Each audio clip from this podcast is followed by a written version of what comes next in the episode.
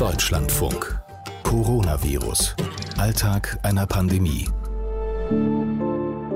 Eigentlich sollte doch jetzt Sommerfeeling herrschen, oder? Für die einen beginnen die Ferien, für die anderen sind die Ferien zu Ende. Und wenn ich mich erinnere, das ist immer so die Zeit, wo man so ganz entspannt mit Kolleginnen und Kollegen über die Reisepläne, über Urlaubspläne spricht. Und jetzt, jetzt ist alles anders. Ich finde, das ist mehr alles so ein Gefahrenabchecken. Was machen die anderen? Wie verhalten die sich?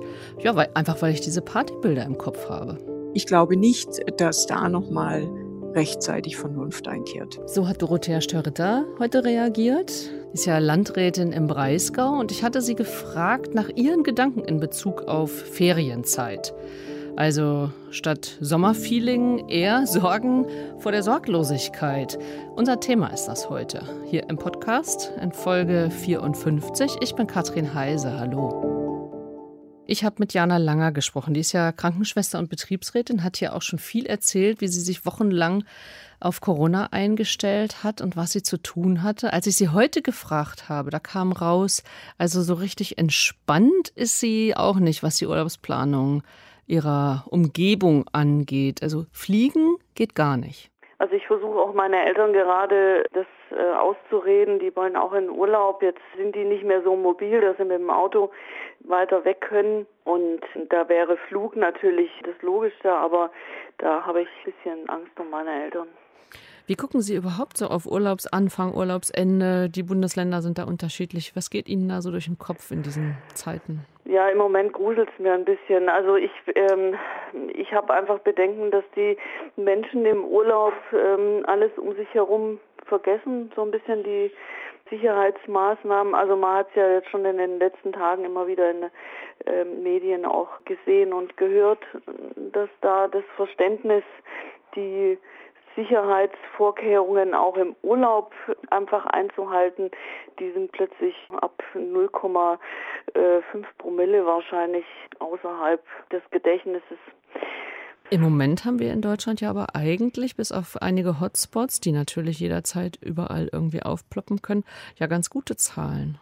Ja, wir haben gute Zahlen, da bin ich ähm, wirklich auch froh drüber, weil mir, mir graust von der zweiten Welle. Also ich will diese Arbeitszeiten, die ich bis vor kurzem hatte, die, die will ich nie wieder erleben. Also das ging an die Grenzen äh, des Machbaren und ja. Mhm.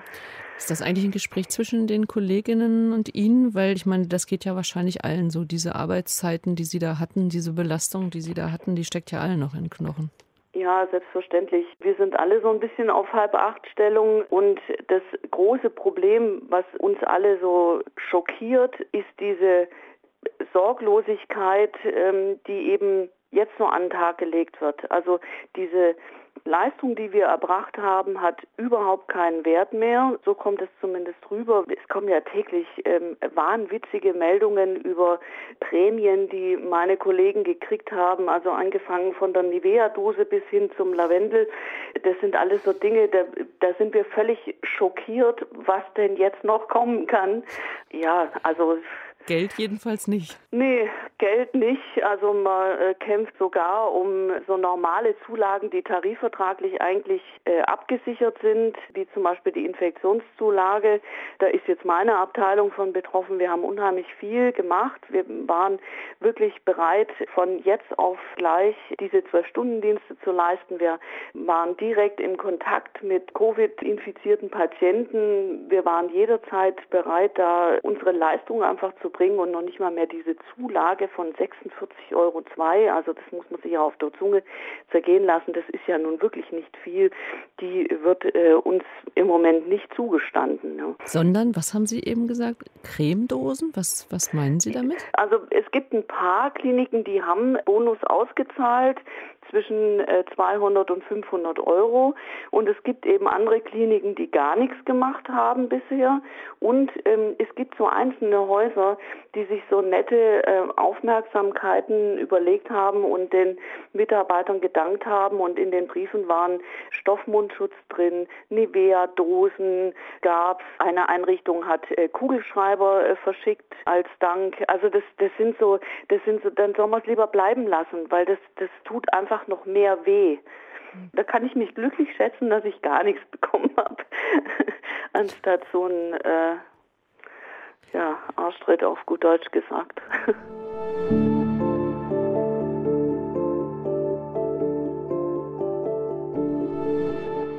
Tja, also ich kann nachvollziehen diese Enttäuschung bei Jana Langer. Bei Dorothea Störritter, da überwiegen die Befürchtungen. Die große Unbekannte ist eigentlich das Verhalten der Bevölkerung und äh, am meisten Sorgen macht mir die Sorglosigkeit der Menschen. Ich glaube, viele haben mit dem Thema ähm, gedanklich schon abgeschlossen, sind der Meinung, äh, wir sind hier in Deutschland inzwischen äh, gut äh, aufgestellt in Richtung äh, weniger Infizierungen. Das gilt auch fürs Land Baden-Württemberg, das gilt für unseren Landkreis. Aber was wir in den letzten zwei, drei Wochen bemerkt haben, es gibt ähm, Rückkehrer aus dem Ausland, also nicht unbedingt Urlauber, sondern auch ähm, Menschen, die einfach Familien besucht haben, Familienangehörige. Und ähm, über den Weg äh, sind unsere infizierten Zahlen in den letzten zwei, drei Wochen wieder gestiegen. Das ist also ganz eindeutig. Und ähm, hier nimmt es natürlich zu mit Veranstaltungen. An den Badeseen wird überhaupt nichts mehr unternommen, um sich zu schützen. Genauso abends auf den großen Plätzen in den äh, Gemeinden, in den Kommunen. Und ich glaube nicht, dass da nochmal rechtzeitig Vernunft einkehrt. Und was machen Sie dann als Landrätin? Ja, wir müssen dann ja schon auch passend reagieren. Das ist klar. Wir können ja nicht gleich äh, wieder äh, die großen Einschränkungen machen. Und äh, deshalb müssen wir aufmerksam drauf schauen, wo gibt's Hotspots und dann müssen wir überlegen, was ähm, gibt's zu tun. Aber ähm, das muss dann alles wahrscheinlich wieder sehr schnell gehen und ähm, ist insofern äh, schwierig vorzubereiten. Aber was wir können, appellieren, appellieren, appellieren. Und da versuche ich natürlich Multiplikatoren zu finden. Auf die sind wir angewiesen. Also Multiplikatoren, die dann beispielsweise an den Badesee gehen und ähm, da nochmal Masken verteilen und sagen, Mensch, ja. passt auf. Also ich glaube, das ist ganz schwierig. Wir machen die Erfahrung, das ist ja Sache dann der Ortspolizei, Behörden, der Bürgermeisterämter letztendlich. Und ähm, dort äh, gehen die entsprechenden Personen auch raus. Wir wissen das. Aber es kommt auch vor, dass sie dann sehr unsanft angegangen werden, dass sie angepöbelt werden. Und ähm, deshalb ist es für diese Personen, die eigentlich ja Gutes tun wollen, sehr, sehr schwierig. Und ich bin gespannt, ob äh, das irgendwann doch akzeptiert wird von der Bevölkerung oder ob sogar diese Anfeindungen noch schlimmer werden. Und dann muss die Polizei entsprechend anders auftreten. Mhm. Aber solche Eskalationen hätte ich natürlich ungern. Mhm. Hier bei uns sehen die Zahlen ganz gut aus, aber ja, außerhalb dieser Insel der Seligen, äh, mal von Hotspots abgesehen, ähm, in vielen Ländern gehen die Zahlen wieder hoch. Es wird ja überlegt, irgendwie mm, an Flughäfen zu kontrollieren. Wie sehen Sie das? Also ich denke, das ist eine gute Möglichkeit. Es sind äh, doch einfach wieder sehr viel äh, Menschen, die ähm, in die Ferien fliegen. Und ich finde, das äh, kann man durchaus verlangen, dass dann bei der Rückkehr ähm, auch entsprechend äh, getestet wird. Hier in der Nähe ist eine Familie aus dem Urlaub wiedergekehrt, die auch überhaupt nicht merkte, dass sie infiziert ist. Und dann hat eine zufällige Arbeitgebertestung, also der Arbeitgeber hat gesagt, ich teste meine ähm, Urlaubsrückkehrer. Und da hat sich ergeben, also vierköpfige Familie alle infiziert. So, das wäre mhm. ja auch mhm. eine Möglichkeit, dass Arbeitgeber irgendwie tatsächlich dann zur Tat schreiten oder anbieten. Ich hatte diese Woche ein äh, Gespräch mit äh, der Handwerkskammer, die hier für den äh, südbadischen Raum zuständig ist. Und ähm, dort war genau die Anfrage an uns, äh, was können wir den Unternehmen empfehlen, weil die sich ja auch irgendwie also wenn sie schlau sind, äh, absichern sollten. Und dann war in der Tat eine Anregung, dass ähm, die Unternehmen die Mitarbeiter testen oder dass die Unternehmen den Mitarbeitern empfehlen, mal zwei Tage auf jeden Fall zu Hause äh, zu bleiben und zu sehen, gibt's äh, Symptome, gibt's keine Symptome. Also da können die Arbeitgeber äh, einiges bewirken. Und ich hoffe, dass ähm, dafür auch die Einsicht vorhanden ist und dass die Betriebe da auch ähm, wirklich vernünftig mit umgehen. Noch sind die Infektionszahlen in Deutschland zwar gut, aber ja, ich habe ja eben schon wieder gesagt, noch sind sie gut. Also ich bin ganz beruhigt, dass sich Leute in Verantwortung eben nicht auf diesen guten Zahlen ausruhen. Danach habe ich heute Morgen auch Gesundheitspolitiker Karl Lauterbach gefragt. Der ist auch für die Tests am Flughafen. Ich würde das für sinnvoll halten, wenn man die Leute testen will, wenn sie erstmal zu Hause sind, haben die Gesundheitsämter eine massive Überlastung zu erwarten. Das wird nicht funktionieren die also Prüfung am Rückkehrflughafen auch an einen großen Bahnhöfen wäre richtig. Hm, wobei, wenn man dann sich gerade erst im Zug angesteckt hat, ist das natürlich im Moment des Tests auch noch nicht ähm, darstellbar. Ja, aber darin liegt gerade der Wert, weil derjenige, bei dem man sich im Zug angesteckt hat, äh, den würde man dann ja erfassen und testen. Insbesondere im Flugzeug. Also wenn ich jetzt zurückfliege und bin noch nicht positiv, aber derjenige, bei dem ich mich infiziert habe, ist positiv, dann kann ich das ganze Flugzeug unter Quarantäne stellen und käme so vor die zweite Welle. Ich will ja tatsächlich erreichen, dass ein Teil derjenigen, die frisch infiziert sind, aber die ich noch nicht positiv messe, dass ich die identifiziere durch die Kontakte, mit denen sie unterwegs gewesen sind. Mhm. Das kann man am einfachsten am Flughafen machen. Ich habe eben gerade mit der Landrätin äh, Steuerritter im Breisgau telefoniert und die erzählte, dass dort die Handwerkskammer überlegt, was sie den Arbeitgebern, den Unternehmen rät. Und da überlegen die eben auch, vielleicht anzubieten, zwei Tage nach dem Urlaub zu Hause zu bleiben. Was denken Sie dazu? Das ist gut und äh, schade zugleich. Also es ist gut, dass Unternehmen sich hier Gedanken machen, äh, weil tatsächlich, also wenn jetzt Reiserückkehrer positiv sind und sind im Betrieb gewesen, dann muss der gesamte Betrieb für eine gewisse Zeit in Quarantäne geschehen. Äh, zumindest diejenigen, die im Kontakt gewesen sind. Und wir haben ja durch neuere Studien gesehen, durch die Aerosolübertragung, das können viele sein. Äh, nicht schön daran ist, dass das eigentlich Überlegungen sein müssten, die wir längst vorbereitet hätten politisch, weil dass das jeder Betrieb für sich macht oder jeder Landrat für sich hat, macht mit den Betrieben zusammen oder jedes Bundesland alleine macht, das ist natürlich handwerklich noch nicht, was wir bieten könnten.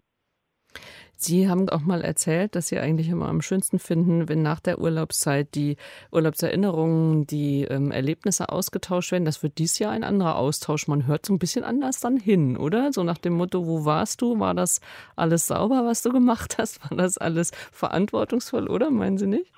Das wird diesmal also fehlen für diejenigen, die gar keinen Urlaub gehabt haben. Und wenn wir wirklich also durch die Urlauber also wieder Ausbrüche bekommen, zweite Wellen bekommen, dass wir kleine oder größere Lockdowns vor Ort machen müssen, befürchte ich auch, dass also dass äh, die Gesellschaft nicht stärker eint, weil diejenigen, die zurückgeblieben sind und sich also sagen wir mal an alle Regeln auch immer halten und die unterstellen dann denjenigen, die im Urlaub krank geworden sind, dass sie sich nicht an die Regeln gehalten haben.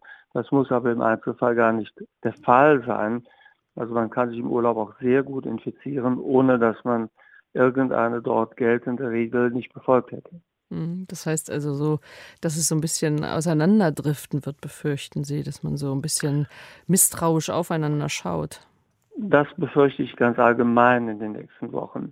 Das Problem ist schlicht, dass jüngere Menschen sich für sehr gut vorbereitet für die Erkrankung finden und also abnehmend die Regeln befolgen. Die also Älteren sehen die Gefährdung im Vordergrund, insbesondere Rentner übrigens, die wirtschaftlich weniger bedroht sind, aber also von der Krankheit stärker bedroht sind. Wir werden hoffentlich in der Lage sein, den sozialen Zusammenhalt in der Gesellschaft, den wir bisher diesbezüglich gehabt haben, auch in den nächsten Monaten zu erhalten.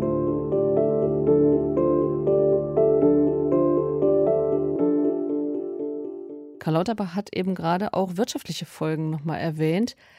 Genau das Thema hatte Krankenschwester Jana Langer auch. Die hat nämlich noch von ganz anderen Gründen erzählt, warum derzeit keine Urlaubslaune bei ihr aufkommt. Also äh, unter meinen Kollegen ist es so, dass viele ähm, ihre Urlaubspläne geändert haben. Also das hat natürlich auch einen finanziellen Hintergrund. Also in meinem engsten Bekanntenkreis sind jetzt die ersten betroffen von betriebsbedingten Kündigungen. Das heißt, es ändert sich ja nicht nur hier der Status Corona, sondern es ändert sich der ganze Lebensstatus unter Umständen. Und da ist natürlich Urlaub, äh, so wie er geplant ist, das, das ist dann auch ein finanzielles Ding. Also kann man sich das überhaupt noch leisten? Ich muss jetzt erstmal zum Amt, äh, äh, diese ganzen Dinge, ich muss mich neu bewerben, was, was mache ich jetzt? Also Zukunftsängste, äh, das, sind, das sind Dinge, äh, worüber wir reden, weil ähm, oftmals sind unsere Partner ganz anders betroffen von der Corona-Pandemie wie jetzt die Mitarbeiter im Gesundheitswesen. Ja. Ja, so weit weg waren wir heute also vom Sommerfeeling, was ich am Anfang angesprochen habe. Sorgen überwiegen bei denen, die eng mit Corona zu tun haben. Und die kommen ja hier im Podcast zu Wort. Alle Folgen können Sie in unserer App der DLF Audiothek bekommen oder in anderen Podcatchern. Ich bin Katrin Heise. Bis zum nächsten Mal. Tschüss.